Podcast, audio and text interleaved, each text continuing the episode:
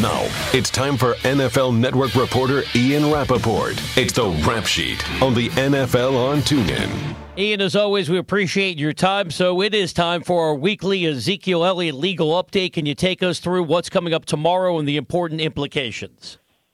Tomorrow, 2 p.m. at the Second Circuit Court of Appeals in New York. Zeke Elliott will be there, by the way, along with his legal team. It's going to be oral arguments as they try to push for an injunction.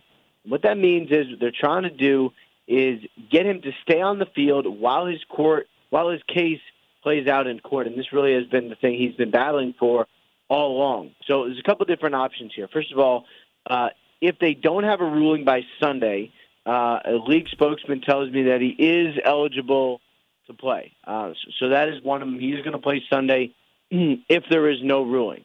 So that's one thing. The other thing is if he wins, then he basically is, is allowed to play throughout the balance of the season, and this legal back and forth will probably be over. If he loses, then they have to see what other legal remedies are possibly available for them, but that would be a significant blow uh, toward his team's fight to simply stay on the field this year. Ian, uh, it has to be mind boggling, let's just say for Alfred Morris, uh, Darren McFadden, and not saying it in a selfish way, but – to know you're going to be st- the starter that week, you have to get your mind right. And just going back right. and forth with the league and, you know, trying to figure out when does he get suspended. And of course, his team is arguing that there's no there, there, there to, to cause him to be suspended for six games. The information you've gotten out of Dallas, how mind boggling is it for this team to have to see their star and their player go through this to the point where it's causing the team to go in and out and in and out with how to handle this situation? Uh, well, um, I think. Uh, oh wow. Uh, I I think it's it's really one thing. Um, you know, where you could say, all right, uh, you know, this is.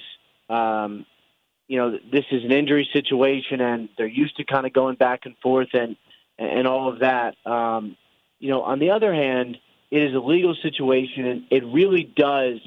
Um, it, it, really does, um, you know, kind of try a team's patience and, and really um, make it hard for them to prepare. I mean, I mean, I think for for Zeke Elliott, um, you know, he's going to practice. Remember last week he didn't play two. He didn't practice twice and then practice Friday. This week he'll be flying up to New York in, in the middle of practice. Um, you know, that's uh, that's obviously difficult for for anyone to handle. Ian, I pride myself on being a careful listener. When I heard you say, "Oh wow," are you multitasking? Is there breaking news you could share? uh, yeah, there are there are some things I'm uh, uh, there are some things I'm I'm trying to to figure out. Um, you know, what I was just told was that Martellus Bennett has been has been released. Uh, wow, which obviously is big news. Um, so yeah, that's uh that's something kind of interesting. And you know, I'll be curious to see if he's if he's cut with a failed physical designation or not. All right, let me follow up because we chatted about this on NFL First and Goal two Sundays ago with the Instagram posting from Bennett indicating the strong likelihood this was going to be his last year. Let's connect the dots. What do you think happened in Green Bay? Well, uh, I know there had been a shoulder issue. He was he was frustrated with, um, hadn't practiced, was not going to play, and and certainly there was a, uh, um, you know, certainly, certainly there there was some frustration there from all sides that he really never was um, what the team wanted him to become, and, and obviously now is ten years older, never amounted to much, um, and unfortunately, you know, that is that. Wow. I mean, I thought I thought my question was so potent. I thought it shook you up a little bit, Ian. You had me. You said, "Oh, wow!" in the background. I said, "Whoa!" I must have hit a nerve right there.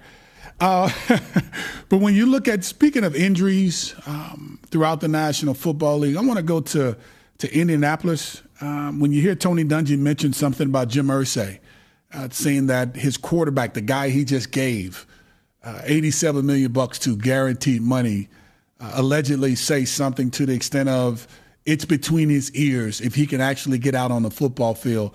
Uh, give me your take on what that may have done to the relationship between Jim Irsay and Andrew Luck. Well, you know, I'm not sure it really does much, nor, um, you know, nor to me is it as important as is Andrew Luck going to be healthy? Because you know, reality is from his contract standpoint, he really can't go anywhere. I mean, it would be so difficult to move him. Um, it'd be so difficult to move him, or, or even if they want to. I mean, that's the thing. You spend so long trying to get a franchise quarterback. I just can't imagine he's going anywhere. And what's Luck going to do? Say, I'm not playing? I, I just don't see it. To me, it's all about when is his shoulder going to be healthy, um, and you know when when is he able to get out there? Because obviously, everyone wants everyone wants him to get out there. Um, it's just he hasn't been healthy, and you know, playing through the injury for two years uh, obviously damaged other parts of his shoulder, and, and that's kind of why he's been put on the shelf and on injured reserve. And I'm sure you want to jump on NFL Network with your breaking Martellus Bennett news, so we'll let you go, and we'll chat with you on Sunday Thank on you. NFL First and Goal. Appreciate it.